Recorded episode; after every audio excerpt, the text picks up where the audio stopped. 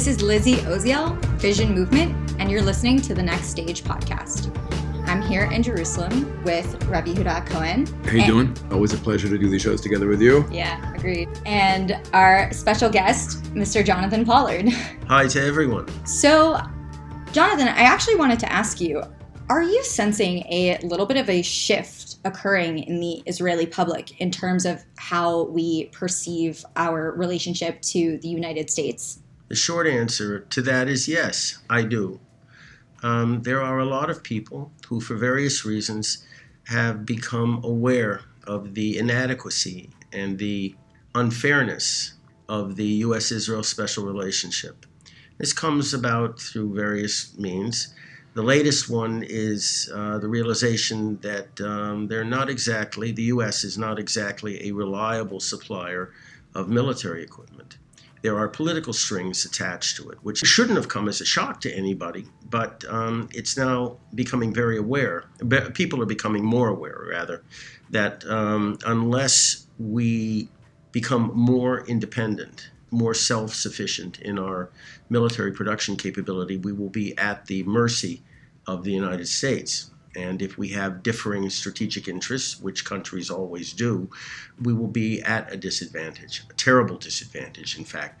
The other thing, the other issue that has really awakened people to the, um, the true nature of the U.S. Israel relationship is the attitude that the uh, Biden administration has towards, well, the war in Gaza, where they seem to be more concerned about uh, turning the area over to the PA um, than they are helping us uh, finish this war and uh, then figuring out what we're going to do afterwards the day the, the day after.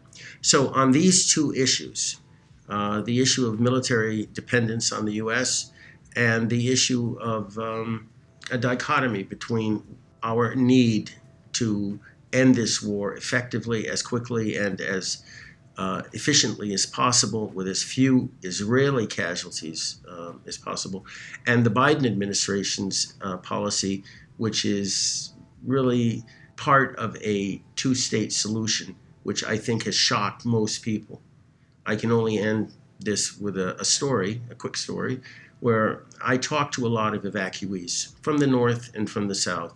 So I was talking to a group of evacuees from the south at um, the, the Dan Panorama Hotel down the street from where we live. And um, I asked them, um, How do you see the day after?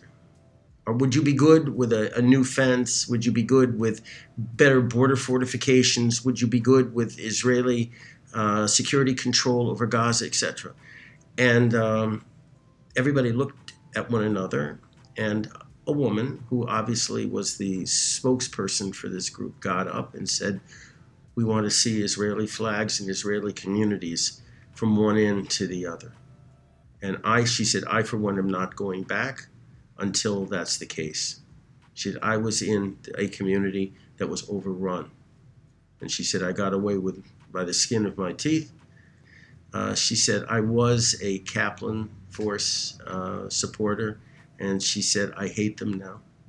And so I said, Well, who did you vote for, if I may ask, in the last election? And she said, Meretz. And I said, Who are you voting for now? And she said, I don't know of anybody right wing enough to vote for. And I said, Okay, thank you for your candor. And um, so, to answer your question, yes, there has been a, a, in some cases, gradual, and in other cases, radical awakening. And by the way, her attitude towards the United States right now, I, I can't really express um, in mixed company. It was quite profane and uh, angry. I'll put it that way. That's the question, meaning we see a lot of radicalization right now in Israeli society.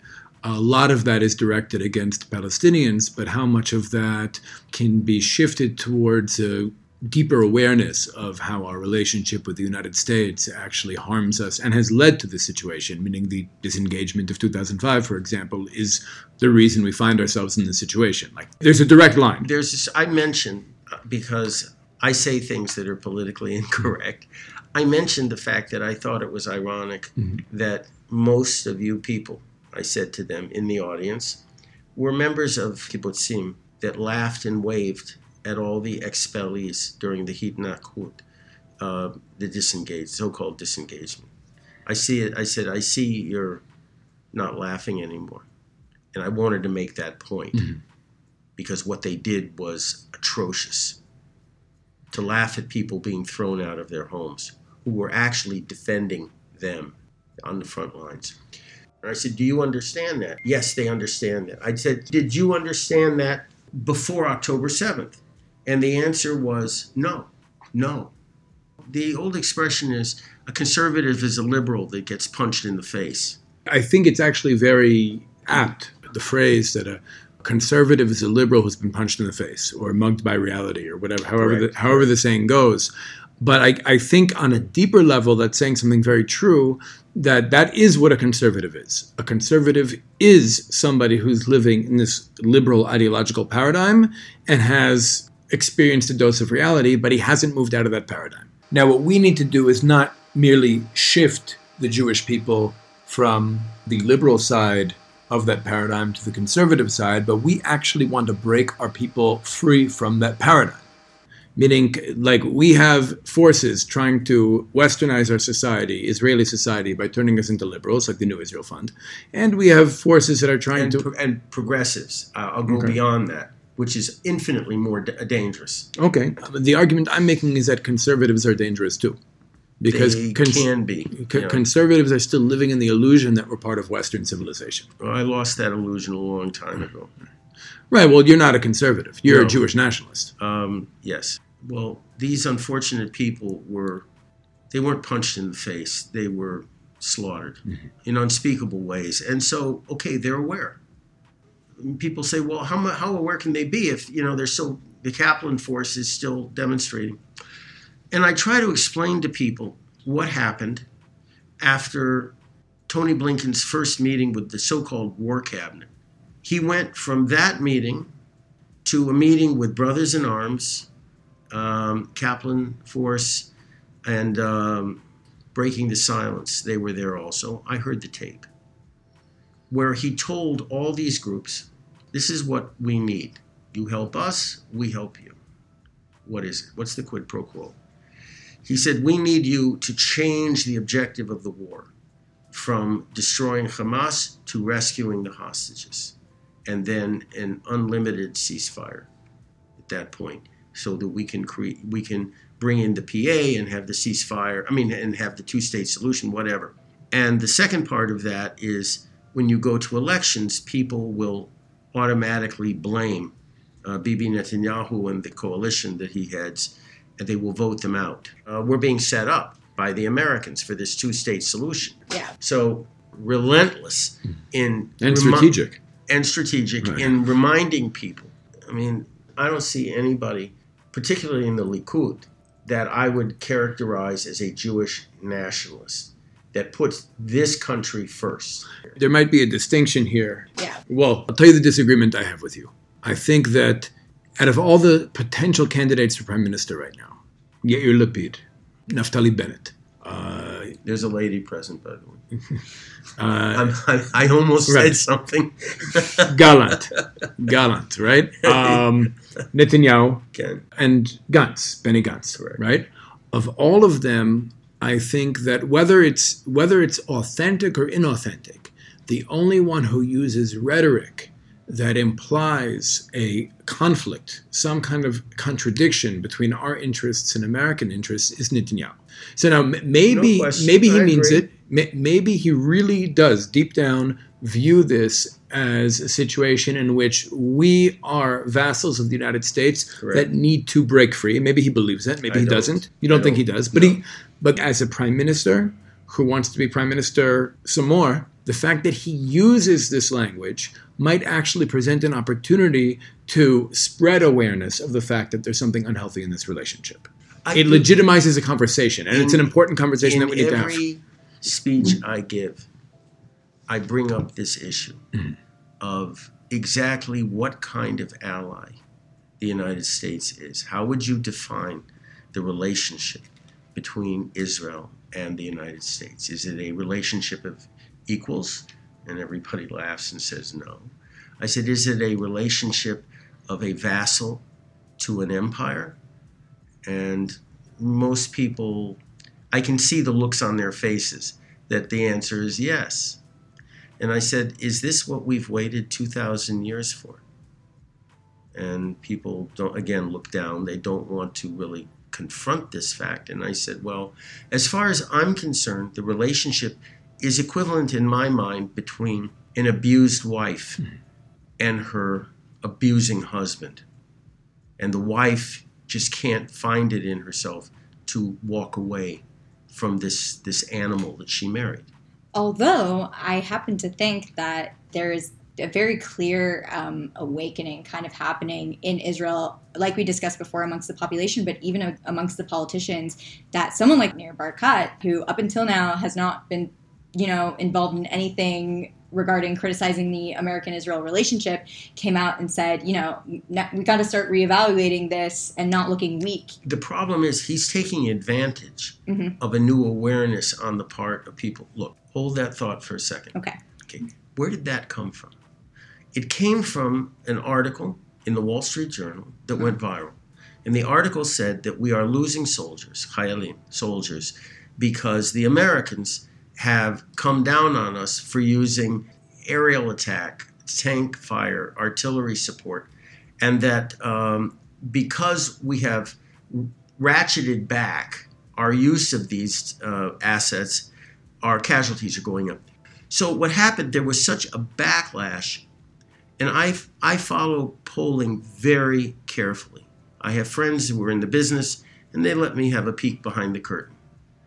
And it was a couple days later, after it became known where the polling was going, that Barkat came out with his statement. I mean, you can, it's linear. Mm-hmm. You can actually track it all the way through.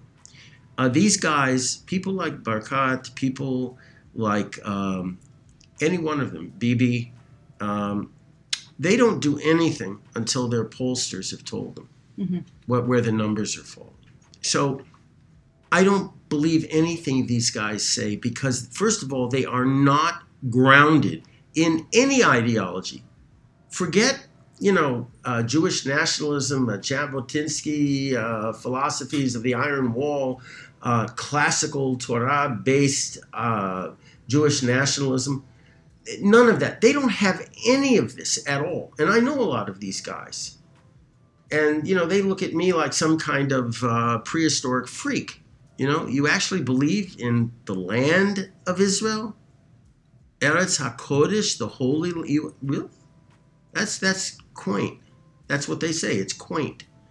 So to pick up where you left off, and I think it was very perceptive on your part to point at Nir Barkat with this, that he's suddenly adopting this, the, the rhetoric, as you would say, the rhetoric, if not the substance, of well, this I mean, turn. I actually, the, with with Nir Barkat, I mean, he's he's one example of that. But the the Nir Barkat comment came actually, I think it was a day before or maybe earlier in the day of another report, which is that another MP, I'm not sure exactly which one, expressed really grave disappointment in Bibi because apparently there was a strike like take Gaza out of the picture for a second, let's look at Hezbollah and the threat that they present on our northern border. Um, apparently, like there was plans to actually launch a preemptive strike because that's yes, and and and uh, Biden talked Bibi out of yeah. Mm-hmm.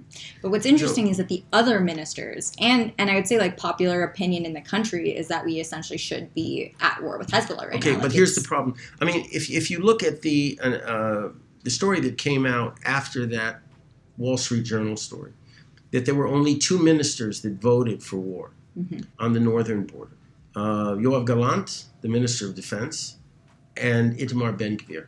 For whatever you want to say, we're looking at facts right now. Those were the only two.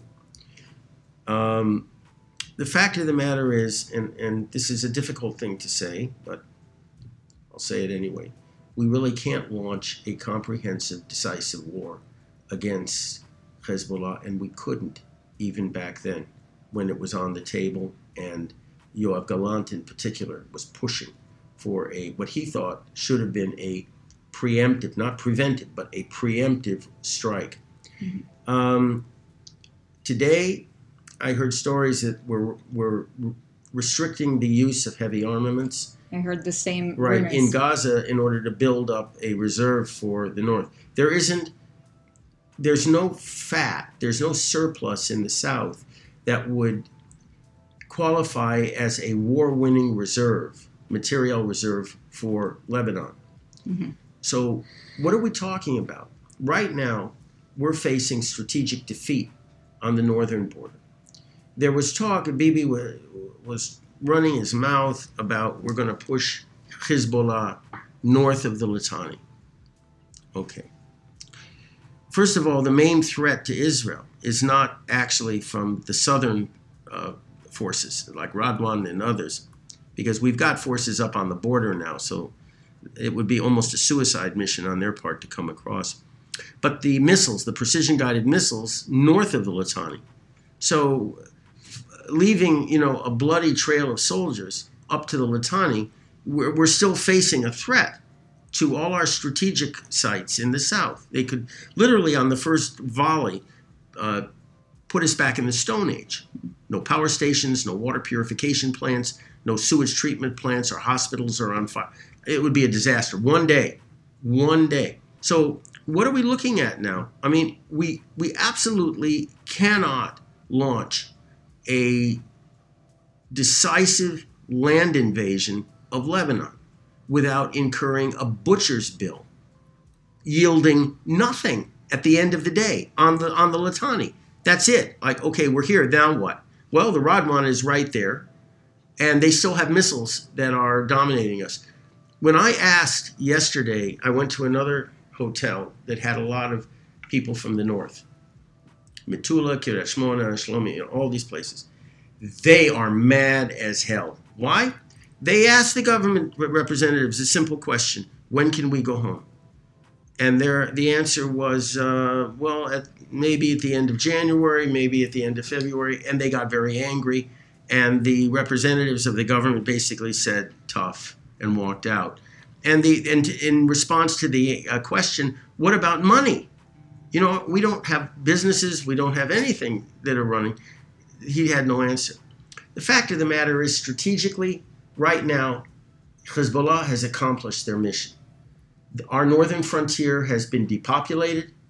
75% of our orchard agriculture is uh, dead, just as 75, about 75% of our uh, ground agriculture, vegetable crops, in the south have been destroyed. So they're sitting there. They know we're not coming across the border. Yes, Radwan is pulled back a bit. Their special operations force is pulled back about a bit. That's just being prudent on their part. Or it's something else. In a presentation by an unnamed high official, ranking official, in the Knesset Foreign Affairs and Defense Committee, the man admitted that um, we're not going across the border that if the if Hezbollah and the Iranian allied militias just pull back a few kilometers, that's good enough for us. Once the high intensity phase of the Gaza operation has completely wound down, you're not expecting a strike on Hezbollah? I'm expecting, you know, your usual aerial strikes mm-hmm. and artillery bombardments and uh, smoke and mirrors and all that. Um, depending on what the Hezbollah does, what the Iranians do in response to this latest mm-hmm. uh, targeted strike against the IRGC commander in Syria, which was a, a good strike. Yeah. It was a righteous strike.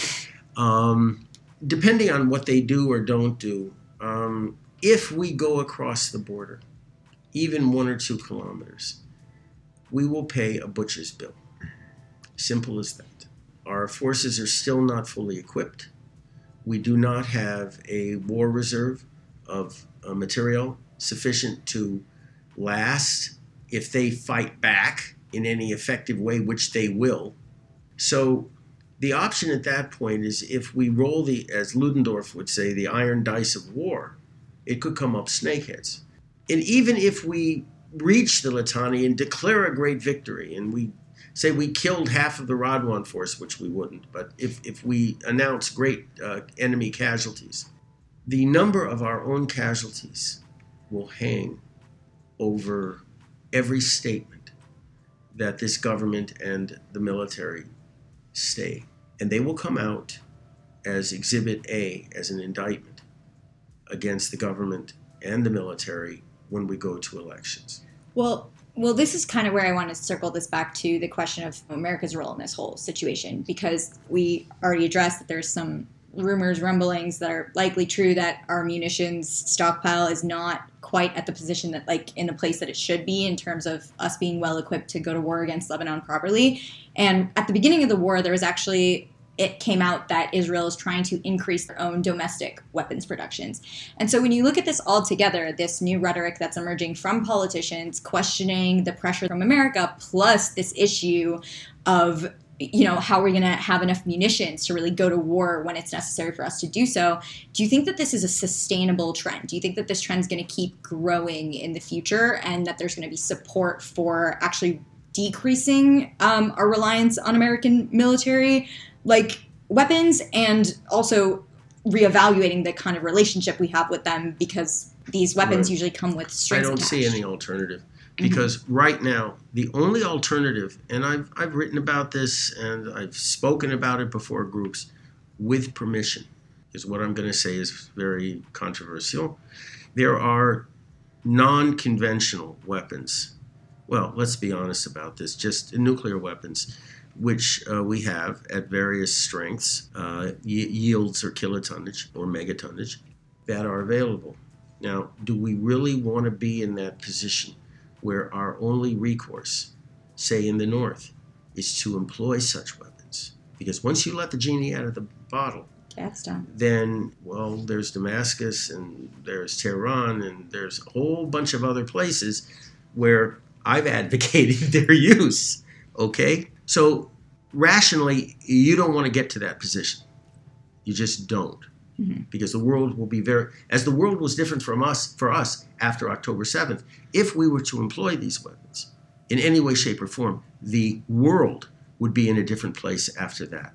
So if you don't want to go the unthinkable route, then you're going to have to produce your own conventional weapons to a level that's sufficient to allow you to do whatever you think is appropriate to defend your strictly defined national interests. Well, we're not there right now, and people are, are going to suddenly realize at the end of the day that Bibi saying to everybody, I'd like to go to war, but the Americans won't let. Everyone will know what that means. We don't have the ability to act on our own, on our own interests. So at that point, the need to shift to our own domestic production will be compelling. I'll tell you something funny. The first speech that Bibi gave to a joint session of Congress after he became prime minister many, many years ago, he said something remarkable. He said, I don't we don't need your economic support anymore. Thank you very much. We're on our feet. We're fine. And as far as the military uh, appropriations that we get from you every year at the time, we would like to shift. I would like to shift to joint R&D projects and joint production projects and make it a little bit more balanced. And that disappeared very quickly. Why? Because American military assistance is actually corporate welfare for the American military industrial complex. Mm-hmm. So I think people are waking up to this. And after I wrote this latest article in the Jerusalem Post about the M16s that are being embargoed, people came up to me and they said, Why aren't we producing our own? They're battle rifles. I mean, we make, as I pointed out, we make two of the best. Um, the Arad being the really the best M16 modification in the world. Okay, and our bullpup weapons, there are a whole range of bullpup weapons we make, the Tavor. And people suddenly realized that if we're dependent to that level where we can't produce battle rifles, all these other things are just intolerable. So when I'm in a debate with somebody and they say, well, you know, what do you expect us to develop an F 35? And I said, well, this is an argument that was really debated many years ago over the uh, The um, the Lavi. And there was a situation where we could have produced a premier uh, world winning uh, fighter bomber. It, it would have just captured the entire market. Now, having said that, yes, it was done in collaboration with McDonnell Douglas, but that's not the point. They would have been produced in Israel. Mm-hmm. Okay. And when we backed off that, for reasons that are shocking, short sighted, that set the standard. So I've asked people, like, can you point to one sophisticated weapon system that we're making right now, offensive weapon system that we're making on our own? And don't give me Iron Dome, which we can only sell with American uh, permission, uh, or the Arrow system, which again. Not the tanks, the Merkava. Okay, that's an interesting question that you raised. I've asked that question Mhm. because there's a huge market for that in Eastern Europe right now. And the attitude is we don't want to interfere with the Americans. Right. So it's becoming increasingly clear for both Israelis, like internally, um, right now, and even on the political level and in the military industrial complex of Israel level, that it makes a lot of sense for us to start developing our own weapons. And America's kind of holding us back from this. And we kind of need to start reevaluating this relationship we have with them. And I think America senses that on some level, that that's the temperature of Israel. And I know that you've been very vocal about how the dangers of the the free the hostages movement. We you brought it up a little Mhm. bit earlier, but I, I want to revisit that point, um, and how those that movement is actually connected to the U.S. administration. Um, but this issue is kind of obscured by the media. So could you kind of lay that out in in connection to all these things we're discussing about this shifting tide of Israeli desires to kind of be more independent Right. and this free the hostages movement that kind of has this American involvement? Okay. Look, um, when the war broke out on October 7th, the Kaplan Force and the, the anti judicial reform movement, I'll put it that way, was at a standstill and at a loss in terms of relevancy. Where were they going? Uh, they didn't want to lose their, their momentum. Uh, they thought they had the government on the ropes, etc and they were actually rescued by the Biden administration, which strongly urged them, and I heard this myself, strongly urged them to shift the narrative from uh, the crime minister and all these other fake slogans to cover their attempted coup d'etat of a regime they just didn't like, to rescuing the hostages, which would be predicated on an open ended ceasefire, the net result of which would have been the rescue of Hamas because of all the obvious advantages that Hamas would have by um, having breathing room at that point. So, if you look at what they did, they followed their instructions to a T. Now, I contacted some people who uh, were responsible for managing the hostage issue for the government. And I told one of them in particular, a very close friend of mine, a general, um, you have to bring the hostage families in. I said, most of them will go along with you because they're okay, but there's a small percentage and they're going to be problematic.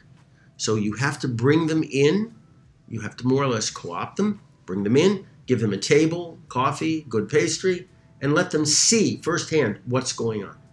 With the proviso that they keep their mouths shut, because this is national security. But they can come in. Okay. He liked the they the various people I talked to liked the idea. Well, when it ran by when it was run by Bibi, he said no. He didn't want them included in anything.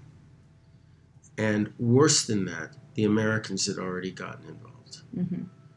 And through Brothers in Arms and through Kaplan Force at this point, there were a few days where Bibi delayed. His sense of timing is not so good. So he delayed before he finally said no. And in those few days, um, what I, I had warned my friends about materialized.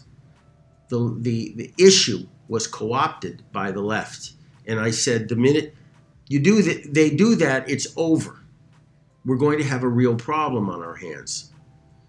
And this is what happened. Mhm.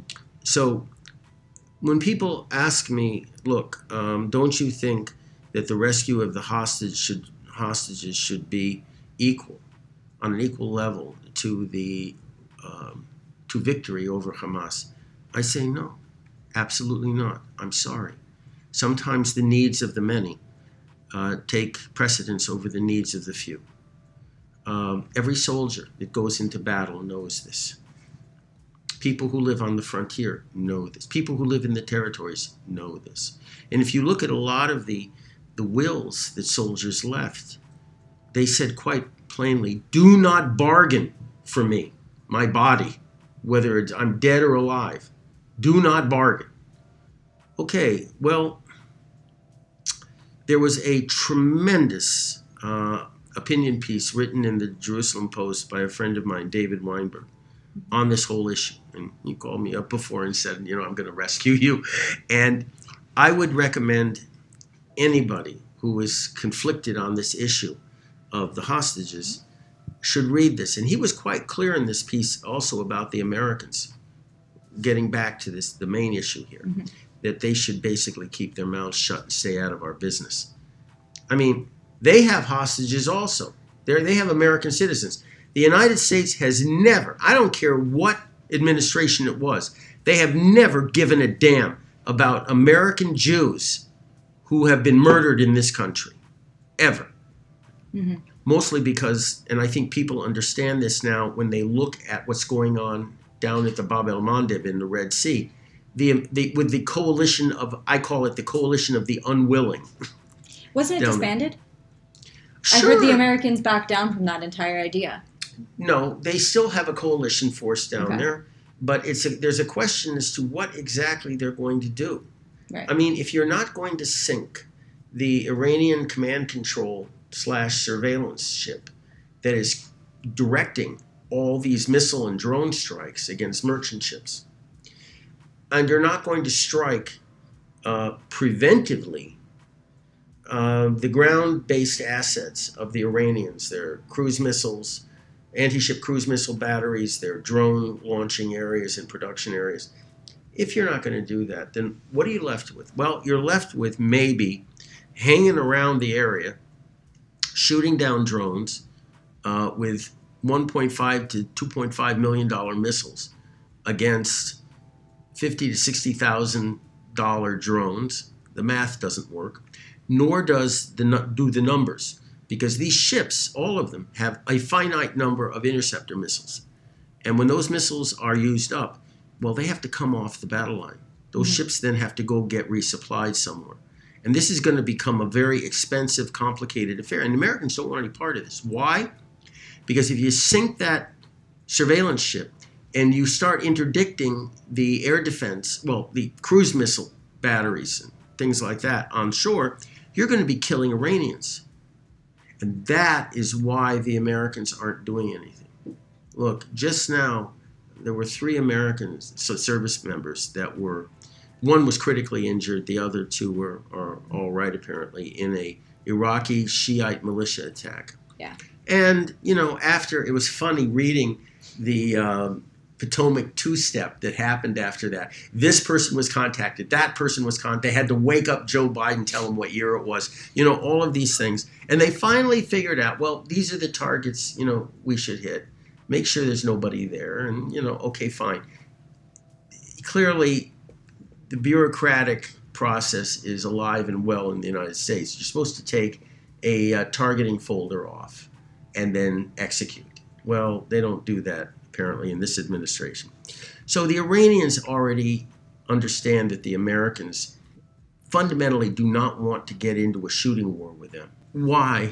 The reason, simply put, and the Iranians know this, and most Israeli strategists understand this America's strategic fixation is on the Indo Pacific with a war with China. Yeah. Right? Well, Taiwanese businessmen that I'm involved with are telling me, you know, we're we're looking at America's inaction with yeah. a with a problem and a threat that is easily neutralized. Nobody in Taiwan believes that the Seventh Fleet is going to get involved with stopping a Chinese invasion, amphibious invasion of Taiwan, which is a whole order of, of, of threat uh, larger than what they're facing now. Yeah. So when I talk to a lot of Israeli politicians and strategists, such as they are, and I start asking them for their opinion of the American um, role down on the Red Sea in the Bab el Mandeb, the choke point. Mhm. Uh, there's embarrassed silence, and then the truth comes out, and they say, "Well, we know they really don't want to do anything, but they have to because international maritime interests are involved. If it were just us, if their targeting was a little bit better, there wouldn't be any interest by the Americans." Okay, yeah. So that issue also is is turning a lot of people's minds around that, that the United States is just unreliable. But we have a problem in terms of practically getting free of American control and being independent and not relying on them for arms and parts, etc. Uh, one of the problems I think we have is something I've heard you say many times that it's pretty common practice for many of our military top brass when they retire to get cushy jobs with American weapons companies. Correct. Which essentially makes them lobbyists for the U.S. arms industry. Correct. So, as long as that's happening, there becomes a culture uh, in our top military echelons of wanting to continue the relationship and wanting to continue receiving these weapons and, and not shifting over to self sufficiency. So, how can we, if, if we do say there's an opportunity right now politically in terms of the public mood to get free of American dominance, to be able to develop the weapons we need for ourselves so we're not dependent on them in times of conflict, how can we do that if our top generals are still existing within a cultural framework where it's, for lack of a better term, cool to promote the relationship? Right. Well, the Americans face that same problem. There were many scandals involving uh, top Pentagon officials, both uniformed and, and civilian, who were caught making decisions that advantaged certain corporate entities, military industrial entities, that the minute they retired, they started working for. Mhm. That was an easy thing to pick up. When a general that was in charge of selecting a weapon system from competing bids went out of his way to select one that he later, when he retired from the military, worked for. Well, that was clear what was going on. So there was legislation passed preventing that. Eh, a cooling off period, more or less. And it's the same thing here with there's a cooling off period between a high ranking officer retiring and moving into politics, for example. Well, the same thing could be done with um, preventing or stopping the employment by foreign arms producers of ex high ranking Israeli officers. It is a solid red line. You don't cross it. You do not work for them. A cooling In off any period, capacity. or, or it should be illegal? No, it should be illegal. Yeah, I would agree. If you are the Ramatkal, the uh, chief, of staff, Mhm. and you retire, and you eventually end up working for General Dynamics or Lockheed or Thales or some other military industrial company, I'm sorry. That shouldn't be, by law, that should be prevented. But, but it's not a legal issue because it hasn't been on the public's radar. Correct. Now it is. Right. Now it is. And, you know, this would be in a very, very important piece of um legislation that should be easily uh, supported by everybody. Uh, because obviously, if you're not in favor of it, then what are you It's in kinda suspicious, right? You're very suspicious at that point. Well, let's run an experiment. Why don't you try to find 61 members of Knesset who would support such a bill? Because there, there wouldn't be. Uh-huh. Ah, so we have a problem. Well, yet I think we have to Um, see how the war Okay, progresses. you're right. Bit, right? I, I, I misspoke. Gi- yeah. Give it a couple weeks. in a couple of weeks um, because everybody's on the payroll here. I mean, the one thing I found out to my sorrow when I came home was the incredible degree of corruption that exists in this country. Um, it's not something that the average person really sees, but feels is present. I think the average Israeli sees it very clearly. Um, whenever I get into political conversations with Israelis, one of the number one things that they bring up to me is how they feel like the entire political system, that just corruption is rampant and it's essentially ruining the well, country. corruption is an interesting thing in this country because it's not like somebody or a company or a group of people have asked me for a bribe. They Right. just want to know if their cousin can work for me.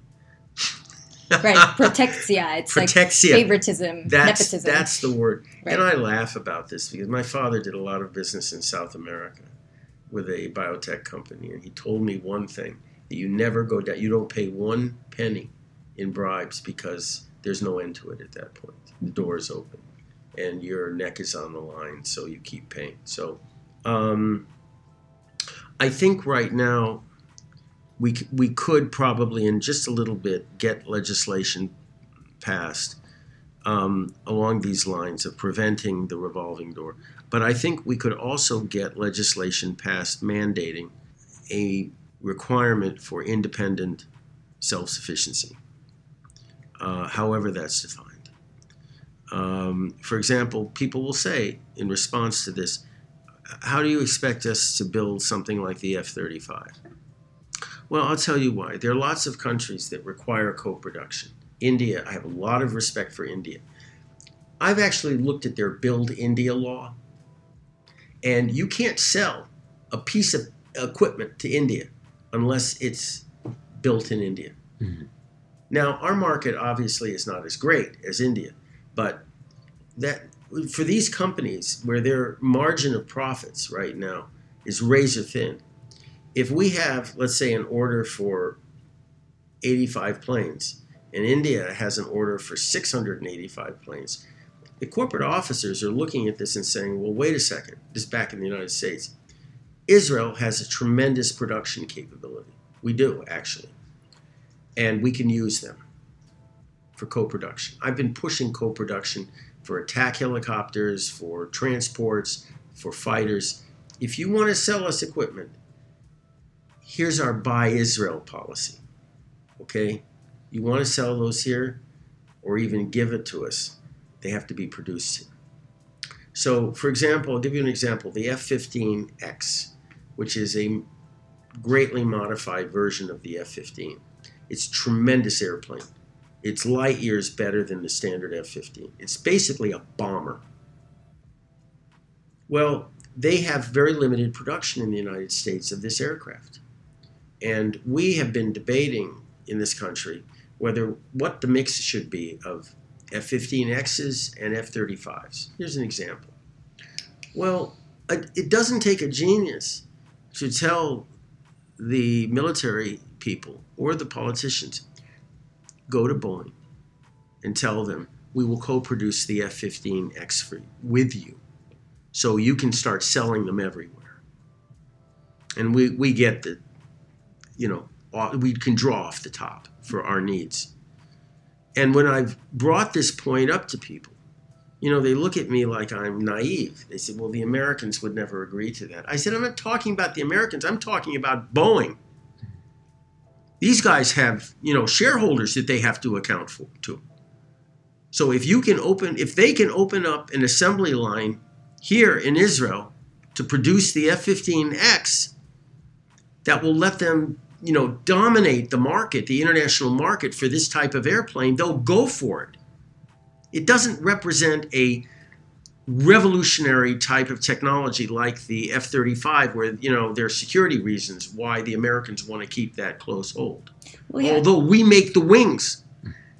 And that's a lot another thing people don't realize. I, I mean, I think that's also a really good point in general, just talking about like weapons production, whether we're doing it domestically or we're buying foreign weapons. You know, necessity is the mother of invention. And when Israelis are pushed up against the wall and have to kind of figure out, you know, how they're going to equip themselves when, you know, no other country wants to equip them, we've developed some of the best weapons out there Correct. in those moments. And we're actually stifling our own internal production, creativity, technology, all of that kind of stuff by outsourcing all of this reliance. Okay. There's another aspect to what you just said, and that is if you look at all these ideas for military reform, what are they based on? What are they talking about? They're all talking about defensive weapons, like the Iron Dome, like the Arrow, things like that, uh, so we can meet a future threat from Gaza. They actually say that. Or we could meet a possible threat. Now they've been saying now, that? now, That's today. Now, crazy. or we could meet a threat from the territories, a rocket threat from the territories, or a, another threat, a ro- the rocket threat from from Lebanon. Okay, and I'm thinking to myself, what have we learned after October 7th? The best defense is a good offense. And you just, there are a few people saying, no, we need tanks and armored personnel carriers and we need an offensive doctrine. Those are kind of quiet voices. Right, and, and in addition to that, if we're producing our own weapons, then there's less of the presence of this argument. Well, you know, we can't make this military maneuver because the United States isn't going to support let, us, and they'll let, cut us off let. with the weapons. Right, we'll won't be able to kind of Trust be in the me. driver's seat. Everybody is watching right now what the Americans are doing to us. The Ukrainians, what, what are the Ukrainians doing right now? It's a great question. they are now going to arms makers in Europe and the United States and asking for production facilities in the Ukraine. And people are saying, why are they doing that? They need equipment now. Yes, they're asking for equipment now with a condition, little asterisk. We will accept your donated equipment on condition that you actually build a production facility in Ukraine. Wow. Wow and they're fighting for their lives right now and but they're still thinking ahead they're in a lot worse position than we are so i can only tell you the results of one effort that i've made since i came here um, to advocate for a new navy Yeah, we definitely need one of those. with a real navy Mhm. with ships that could actually go down to the Bab el Mandeb and take care of our interests, strategic interests down there. Yeah. And um, I've been to various architecture firms here, naval architecture firms, and we've I've talked about various designs because I. I have a degree in naval ship architecture, so I can actually speak intelligently about some things. And uh, yeah, we can come up with, tr- we can produce wonderful designs here perhaps in cooperation with India or Singapore or other countries. It's fine. We're not dependent on the United States. But the question always comes back to me okay, if we're going to have a minimum of 100 sailors on each ship that you want designed, some of which are going to be for export, um, we don't have the manpower pool for that. I said, You're wrong. We do. It's an argument that I had. Where are the people, where, where are the bodies coming from? I said, From the Haredi community. Why? As long as the ships are segregated, single sex, they can actually have um, like a Hesder Yeshiva on board. So they can mix their military service with learning. And they're going to be out on the high seas without being polluted by, you know, port visits with horrible places. Um, the draw, and they're paid. There's a pay differential if you have things like that, I said they'll be lined up to serve on board this kind of uh, vessel if these things are assured. So I said that's that's a straw man. That that's not an argument I'm going to accept. Well, the women's groups are going to you know start screaming and yelling. I said this is not a gender issue, a gender equality issue. This is a national security issue. And if we're going to draw from a new pool to actually allow us to build out a high seas navy that can fight and survive in a hostile environment, I don't think anybody's going to object to that. I especially think if you sell it the right way in terms of, you know, there's a lot of discourse amongst certain sectors of Israeli society that Haredim don't contribute enough, they don't go to the army, this and that, and you package it in a way where it's like, listen, we've created this situation where Haredim can serve in the army in a way that's comfortable for them. It's like a new wing. We're not excluding women from any of the existing structures. It's specifically, especially for them. I actually think that could go off really, really well. Well, we've seen a rising number of Haredi uh, guys uh, coming forward. And okay, they're given Jobnik uh, positions. But in addition to uh, serving on board ships, Ben Gvir's um, interests in forming a National Guard, Mhm. or as I call it, a Territorial Defense Force, a TDF, could also draw on that same Haredi community or um, to defend their own communities. I, I deal with a lot of, and it's strange to tell people this, a lot of uh, Haredi uh, community leaders that want to form local kind of self defense groups, and they need guns, they need training. Well, people don't know about this. And when I tell them this, they think I'm smoking something. I said, No, I'll take you. I'll take you. I'll show you these, they, they will fight. Some of the most, if, if you think about it, the Haredim actually know how to fight. I, this is a very strange thing when I tell people this. They know how to fight. Why? Because they believe that they're fighting Al Kiddush Hashem. They're not cowards. If it's their community and they agree with the fight and everything else, they'll be the strongest, bravest people on earth. They're defending Eretz HaKodesh. So, so we have an abundance of technological and human skills available to us, but they're not being used appropriately. I have a lot of hope. I mean, it, it's coupled with, uh, I guess, a little bit of, um, let's say, trepidation. I wouldn't say fear, but you know, the fact that we're so closely allied with the United States, we're in this kind of bad situation where our munitions are a little bit low because we don't have enough domestic. Do you know what I tell people when I get this, when I speak, when I get this? Uh-huh. I say, I want you all to realize something, and I want you to think about this. We are the fifth largest nuclear power in the world. I want you to think about that for a second. Allegedly. I mean, I totally. I'm not allegedly. I see it from that perspective, um, and I think why I guess I see um, a lot of positives coming out of this is the fact that the United States clearly is looking super weak right now and is also putting us in a really kind of bad position. Correct. And we know that we put ourselves in a bad Correct. position by being in relation to them. I think as Mm. these events start to unfold, the Israeli public is going to start taking this upon themselves to I- start thinking yes, in the way I, that you're I- speaking.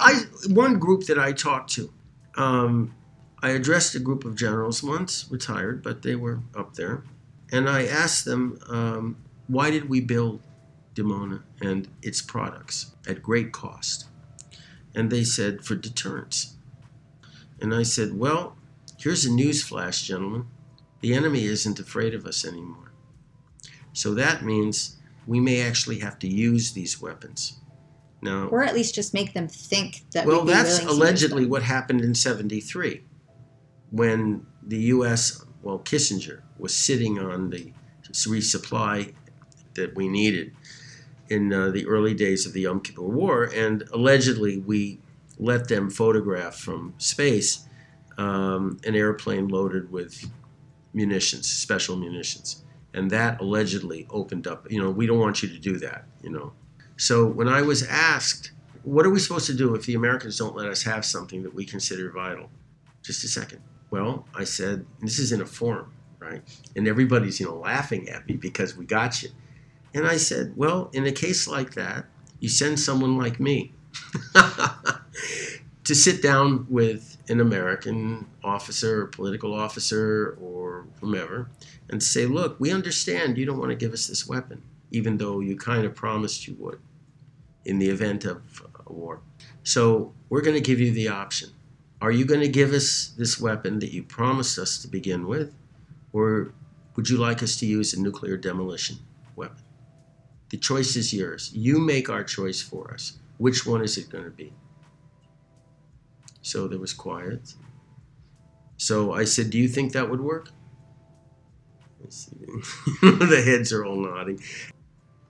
I don't know. I think it's been a couple decades since we even needed to have such a conversation like this, where we've been in such a position where we're having these kind of existential conversations. Meaning, the intifadas were were internal struggles; they were threats we had to deal with, but it wasn't quite like But a- we've had incidents along the lines. For example, after we bombed the uh, Iraqi nuclear uh, reactor, and um, you know there, there was actually an arms embargo put on us at that time. There were arms embargoes put on us when we went into Lebanon in '83, and people were uncomfortable, but it wasn't existential. This is existential exist- right now. yeah. This is ex- and this is why I think now that we have everybody's attention, um, it is no longer weird for us to have this conversation. Uh, and we're getting into the weeds right now as far as how we do this and why we should do this. And this conversation we're having would not be out of the ordinary now. This would not be an outlier. This would not be an exception. with people saying, "Oh, you know, what are you talking about? The Americans are our valued allies. They're going to give us whatever we want." This, that. I'm not having that discussion anymore. Right. I think for, I mean, if there's one takeaway that I feel like our listeners have been taking away from our past couple episodes. It's a known thing that we talk about our relationship with America and reevaluating it, but I think it's become so glaringly obvious from this war how problematic that relationship really is and how we actually do need to internally be having these conversations of Could I back up free. for a second? When I came here, and I've had this conversation with Yehuda, Mhm. and I'm sorry that my mora, um, Esther, was not here, because she would be pointing at you and looking at me and saying, "Listen to him. I tried to tell you about this." And what did she try to tell me? Because I hear her through you every time I have a conversation with you. It's really very emotional for me. What is it?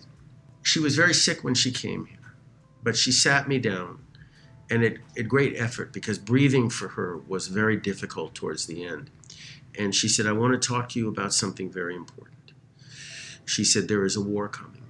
Well that didn't really bother me. I mean we're always expecting a war here of one one type or another. That's our normal. Yeah. so she said but i'm sorry i won't be here to help you. And that got my attention immediately. She said the war we're going to be facing is the war over our identity. Mm-hmm. Because she said that will shape the nature of our future. She said the Geula Shlema will come the redemption will come but it will either come with a schmeiss a smack october 7th or it will come with a kiss depending on our actions if we know who we are and why we're different from everybody else and why we should inculcate in our children our differences from everybody else in the world. A nation that dwells apart uh, from the rest of the world with our children. They understand what they're fighting for. And so I listened to this, and it was the first time I understood what the real problem was here. It's breaking the slave mentality, Mhm. it's breaking 2,000 years of Galut, which we all kind of thought had been broken in 1948 when, you know, On a material level, it was, but psychologically, we haven't caught up yet. We haven't caught up yet. Yeah. And um, I think I wish we could have gotten to this point. Without October 7th. It's clear that Israeli society has been radicalized Correct. in the last couple months. couple months. Correct. And I know, you know, when people keep asking me to run, Mhm. I said, well, I have said, well, there is no political party right now that I would really feel comfortable with because there isn't any political party that expresses the uniqueness of Jewish nationalism. Because it's not just about being able to produce military equipment on our own, it's a mindset Mhm. where we don't, you know, w- there's a crisis, uh, and the first thing you do is, you know, call the president of the United States. That isn't what you do. If you're gonna, if you really are in a quandary, go Daven. People have asked me, for example, uh, wh- where did I get this uh, feeling about uh, vengeance as being an acceptable way of dealing with the hostages? And I tell them there are three sources that I, I refer to. One of them is with uh, Shimon and Levi in uh, Shechem, where they went and, and rescued. Talk about, you know, campaign of swords of iron. Okay, they ran a great risk. And they were only 14 and 13 years old at the time. Correct. Um, Avram Avinu with Lot, fighting the four kings. I mean, he fought kingdoms with three, maybe 400 men. He fought. He went out and fought. 318. Okay, who's counting?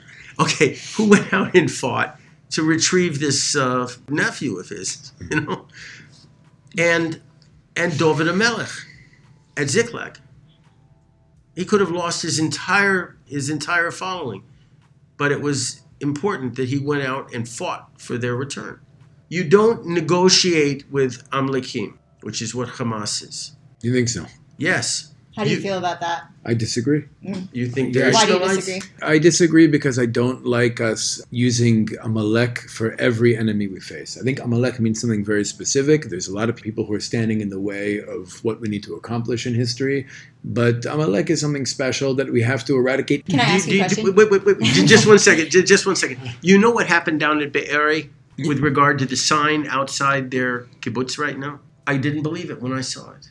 We all know politically where they were on the spectrum, Mhm. right? Yes. There's a sign outside the kibbutz now that says, "Remember what Amalek did to you." Mhm, mhm. Right, I, but I, I It's think it's shallow, It's Well, and I think Well, ultimately it doesn't get us to where we need to go. Well, well, my question is do you think it could potentially be a healthy thing Mhm. not to necessarily think that they are Amalek, but to acknowledge that when an enemy does to us what Hamas did to us, we need to treat them as if they were. I don't. I don't need Amalek to exist to, to fight an enemy. Mhm. Meaning, we have a, there, there are three holy wars in our Torah. Okay, Mm-hmm. there are three wars that we categorize as milchemet mitzvah. One is to conquer Eretz Israel, Right. which this is because we want Gaza back here, and, and there is a, and there is actually a chance that this will lead to us taking Gaza back, but nobody's saying it out loud. But I I'd like A lot of people are saying it out nobody in our war cabinet is saying it Thank out you. loud. All right. Okay. Uh, but but I but I do believe that th- there's an awareness among our security experts that the disengagement was a mistake and it needs to be reversed. it was even worse than a mistake. It was a crime. It was But, a crime. but part of the problem is that even the parts of Israeli society who realize it was both a mistake and a crime are unaware that it was forced on us by George W. Bush. Correct. They just blame Sharon and stop, uh, That- and that's that a problem. That he had legal problems with the High Right. Court, and he decided to deflect it. Right. It was George. It was Bush. of course. But you know what? Nowadays, if you point that out to them, they're more likely to Yeah, hear it and right. agree with But- it but than they need- were in the past. But we need to do the work. We need to do the work of connecting policies like that to the relationship with the United States. Now, now the second um, war. War. that's a mitzvah, milchemet mitzvah, is a war to defend the Jewish people when they're in danger, and that's this as well, right? The Jewish people are attacked. You have to fight back. Okay. right? Amalek is the third. Okay, now I would say when we look at the Torah, the Torah is nivuah, the Torah is prophecy, and one of the things the Torah is doing, especially Sefer Bereshit, which we're finishing this week, by the way, at least till next year. That's my favorite. Well, it, it, it's everybody's favorite because it's familiar and it's warm and you're invested in the characters and you've been on a journey with them. You've been on a journey with Avram and Sarah and Yitzchak and Rivka and Yaakov and his wives and the tribal heads Yosef. And, and Yosef, right, whose story might uh, be familiar to you. But then when we get to Shmot, everything is like it's funny. It's called Shmot, but in the beginning we don't see anybody's name. No. Meaning it's very impersonal, and we're dealing with the nation, and we're dealing with faceless, nameless slaves in the beginning. So one of the things that the Torah is teaching us prophetically is the spiritual forces in the back end of the universe. Meaning, when we deal with characters in the Torah, whether it's Ishmael, whether it's Esav, whether it's Yaakov Avinu, whether it's Yosef and Yudah and Shimon and Levi, we're dealing with spiritual forces that shine into our world over and over and over again throughout history. Right? When I learn about Right. Yosef, I'm, I'm learning about the type of Jew who is in Tel Aviv and wants Israel to be a Western country and is very good at economics and very good at high tech and very good at building armies and states. When I learn about Shimon, I'm learning about the Hilltop Youth, and when I learn about Levi, I learn about the, the rabbis at Correct. Har Hamor and, and the soldiers coming out of Eli. And you've got a clear eye. This is a clear eye. And Amalek, I think Amalek needs to be understood very clearly as well. Yeah. Amalek is the most militant, self-aware component of Esav. Okay, Okay, he's a okay. grandson of Esav. Um, and if anybody wants to learn Sefer Amalek, I highly recommend a, uh, I would say to our listeners, an English translation of Mein Kampf. That is Sefer Amalek. If you want to understand Amalek, that is the book to, to learn. Well, ironically, they're finding Mein Kampf all over Gaza Yes. right now. I think it feed it, it Oh, yeah. justifies your. But, but what I would say is, well, no, I, I think there's other spiritual forces as well when we talk about the, well, first Amalek. Amalek is the most militant. If our sages identify Esav as Western civilization, in the mm-hmm. same way that Ishmael is Islamic civilization, Correct. I would say that Amalek is the most militant, self aware component of Esav. You're probably locked up with a lot of these guys. Basically, we're talking about white nationalists. Correct. We're talking about people who, on a very deep level, sense that the Jew is a threat to Western civilization, even if they can't explain why, and end up grasping at conspiracy theories to tell themselves why the Jew yeah, I is a spent threat. 30 years with guys like that. Right. That's Amalek. Amalek are the white nationalists, the most militant, self aware component of Western civilization that is screaming, screaming to find ways to stop this entire civilization from moving off the cliff. quick Replacement, replacement theory. Right. Yeah. Now, the Philistines in the Torah, according to the Gaon of Vilna, the Philistines have a very unique function. My ancestor. Yeah, ah, yeah? You're Yeah, descendant of the direct, Ram? direct descendant of the Ram. Man, you are. So, so the Vilna Gaon explains on Sefer Habakkuk that the Philistines exist in history only when Israel enters our land to take possession of it in order to push back against our sovereignty and force us to figure out our identity. That is the purpose of the Philistines, and the Gaon of Vilna even says that in the future, when Israel returns to its land, suddenly the Philistines will appear out of nowhere. There'll be a nation that didn't exist yesterday that now calls itself Sounds like Palestinians. yeah. And its function, he says that it will force us to figure out our identity. Because, and think about it, without Palestinians in this country, what would Israel? We'd be at civil war by now. or, or, God forbid. or, or the truth is, we probably, the Yehuda side of Israeli society might have lost the civil war, and we would just be like a Hebrew speaking Scandinavian country. Although if we had to go to civil war now, I'm not so sure Yehuda would lose. Well, okay, we don't want to go to civil war. I know. but, but I'm saying that, that the Philistines, I, including Hamas, I think, serve a function that's to help us figure out who we are. They just, Hamas just saved us from civil war. Okay, look. We were There- there- fighting there- over Yom Kippur in Tel Aviv. Correct. Look, there's an argument that Judaism flourishes only under threat. And you know, when we when we look at the, the galut, the diaspora in particular, you know, there's a situation where when things are really good, Mhm. assimilation rates rise. You have people just going off the derech constantly, and uh, it's it's impossible. That's It's true in our Yaakov form, not in our. Yisrael form. Meaning that's true when we're Galuti. If you go to Hebron, if you talk to the Jews in Hebron, or, or you talk to the Jews in Beit El, or if you talk to the Jews in Kedumim or in Yitzhar, they don't need the external threats to be who they are. Because there's a, a strong, independent Jewish Um, identity that I'll can grow in our own land. You're right. The Jews are brothers and sisters in the territories that are tilling the land, that are growing grapes, that are just there. Don't need an external threat to understand uh, why they're there. Um, But some of our tribes do. Some of the tribes of Israel require I don't necessarily Um, know that they need in the land need that external threat, but maybe at this point in time they do because we haven't yet actually defined for ourselves what Mhm. that is, and, and that's kind of like the crux of what we're talking about. The here. Galut mentality. Right. the galut, men- the galut mentality. So, so we have So- tools, meaning we obviously are in agreement that that Israel's main challenge right now is, I mean, you you say ridding us of the Galut mentality. Mhm. I would say it in more scientific terms, maybe decolonizing Jewish identity. I think that um, Okay, I maybe that's a more acceptable way Hmm. for me to put that. But most of the Jews that I talk to mhm. from the from Galut understand precisely what I'm saying. yes, no, no, no. that- you know, it- I, I just within the Jewish, Probably more so than they understand. Pro- yes, the I- I- this absolutely. group, the group tonight that I'm going to talk to, Mhm. I'm going to use the Galut mentality Mhm. Because they've just come from uh, uh, the south, Mhm. and basically what they've seen down there is Kishinev on steroids, Mhm. and I'm going to refer to it as that. So I, I I would Okay. say that we have tools, meaning what we've done, like let's say the Zionists, what did Zionism do? They took European nationalism, which Correct. at the time was an enemy ideology, meaning it was used either to oppress us or assimilate us. Assimilators. Right now, what, Yeah. what did the Zionists do? They took this. Now, it's true that European nationalism was ironically based on ancient Israelite nationalism, mm-hmm. but without getting into that, the Zionists took European nationalism, made a uniquely Jewish flavor of it. They repurposed it in order to bring us home, in order to be used towards Jewish liberation. Now, there are a lot of ideologies in the world. Some people call it wokeism. But there are a lot of ideologies in the world, whether it's critical race theory, whether it's uh, just revolutionary theory more broadly, post colonial theory, that are used. Identity, Huh? identity politics. Or Right? All, all these things are perceived by a lot of Israelis and pro Israel Jews as enemy ideologies. Correct. But I don't think any more so than European nationalism was.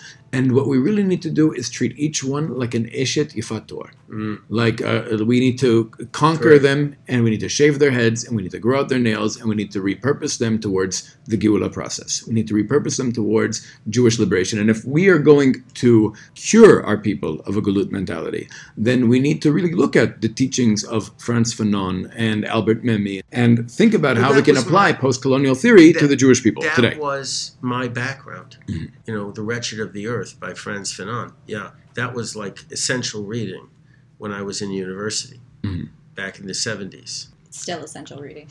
It's still essential reading, but I think for I For the Jews, at- it's essential reading it's today. essential, re- right, for the Jews. The Jews have to decolonize their minds. Mhm. Literally, they have to. We we have to decolonize. I went through 30 years of decolonization. It was a very radical Mhm. form, but I found myself 150 meters underground at the bottom of a, a pit, literally, uh, in a three square meter cell with no way up except either by suicide or confession. And it was at that point that um, I, I said, I need help. I can't do this myself. That was the beginning of my, deco- my decolonization. The, the Jews right now, when I talk to New York, New York Jews especially right now, and I will be tonight, there is something f- fundamentally changing in their outlook on life. And I tell people, I want you all to understand that what you're exhibiting is what I call genetic history. Mhm. We, we understand, most of us understand what has happened in the past. We've tried to suppress it with ideas of assimilation and acceptance, etc., etc., etc. But the fact of the matter is, it's an, it's an unchanging aspect of our history that there will come an end to whatever community we have in the diaspora or galut, however nice it's been. It's a law of history. Right, teleological view of history, mm-hmm. right? And we can sense it. Mm-hmm. We, it may not be on a conscious level, but on a subconscious level, we know mm-hmm. this is over. We may not have the fist in the face or Kristallnacht or anything, but the accept when society accepts our diminution um, As a positive thing. as a positive thing Right. when it becomes socially acceptable to hate us. Mhm. And I always joke, you know what a definition of an anti Semite is? Is somebody who hates Jews more than is absolutely necessary. Well, okay, this is what we're exper- what you're experiencing now Mhm. in your communities in New York. And this is a gift from God. This is a, a, a like a canary in the coal mine type phenomena where God has given you the ability to survive by packing your bags and coming home. This is your home Mhm. right now. Here. My message to all of them is you don't have to go through Be'eri and Kfar Aza and all these other places or 30 years in hell to suddenly realize you're a Jew. You're different, you're distinct. We have a different mission in life. Mhm. Everything is in Torah. And the Torah says, Go home, lech lecha. Mm. Or you know your home is here. We have thousands of years of this type of, of awareness at our fingertips. Just go read the Tanakh. Become aware of your history, of your differences. And as far as our enemies are concerned, they can be found almost on every page of Tanakh. They're all there in one form or another. Right, and it's important when we fight back to the Amalek question, when we fight an enemy, it's important for us to fight effectively to know the spiritual force behind it that we're fighting. Correct. And if we call every enemy who draws too much blood from well, us, well, that's like using the overusing the Holocaust analogy. Mhm, Oh, it's like the Khurban. You know, look what they did. Well, it isn't. mhm. and it's Im- improper to actually apply this description for this. So I, I understand that. It's just, I think when I saw that sign outside a community that was so far away from where I am, It was and where- advancement for them. It was, them, advancement uh, invo- because they actually Right. knew what Amalek was. Wow, that's the beginning. And so that just kind of like wrapped this whole episode up into a little bow here. I think that you see this in the Israeli consciousness so much more than you can see it in the American consciousness. This kind of realization of, oh, we're something unique. We're something special. We're actually not Americans. We have a relationship to the Americans. We're not. And, and yes, the propaganda that the state of Israel has been putting out has been trying to lump us into the same civilization as the West. But I think mm, amongst the We're, people. we're fighting Western civilization's war right now. Yeah, I've, Yeah, I've heard that. But I think amongst the people, there's this low realization that oh, that's they're actually something else. We see what's going on in their civilization. We don't relate Want to it at all. of that at we're all. separate, and we're kind of starting to have this internal question of we're the Jews. Maybe we should just kind of be the Jews and Well, be this is comfortable what- being the Jews. what Esther th- literally threw in my face with her last breaths, which was the war that's coming Mhm. will be over the, the identity of the state. This will make us or break us whether we, we go the right way or not. And I'm sorry that it took October 7th, but I think we have the potential now to go down the right way right now. That's very true. All right. So, um, first of all, thank you for your time. I think My that pleasure. this really uh, this was a great conversation, important conversation for many of our listeners. Maybe a difficult conversation for some of them to hear, but that's important. You know, you know also. Also. And uh, obviously, we wish you success with everything that you're doing, Thank and. Uh, hope that you'll have an influence. You know, the things you've been saying, and especially in regards to our relationship with the United States, will spread and spread and spread, and more and more Israelis will understand it. I think that uh, just because of your unique situation and what you've been through and, and what you've had to sacrifice for the Jewish people, you're in a unique position to speak and to be heard on issues pertaining to our relationship with the empire. And so uh, I hope that you're really able to maximize your potential to do that. I hope so too. And uh, Lizzy, always a pleasure to do these shows together with you. Yeah, agreed. Um, if listeners are interested in helping us produce these shows, you can go to patreon.com slash vision movement and become a patron uh, at whatever tier uh, works best for you. And in addition to supporting uh, shows like these, you'll also be uh, given access to exclusive content. And uh, if anybody's interested in checking out the show notes to this episode, you can go to visionmag.org backslash the next stage 112.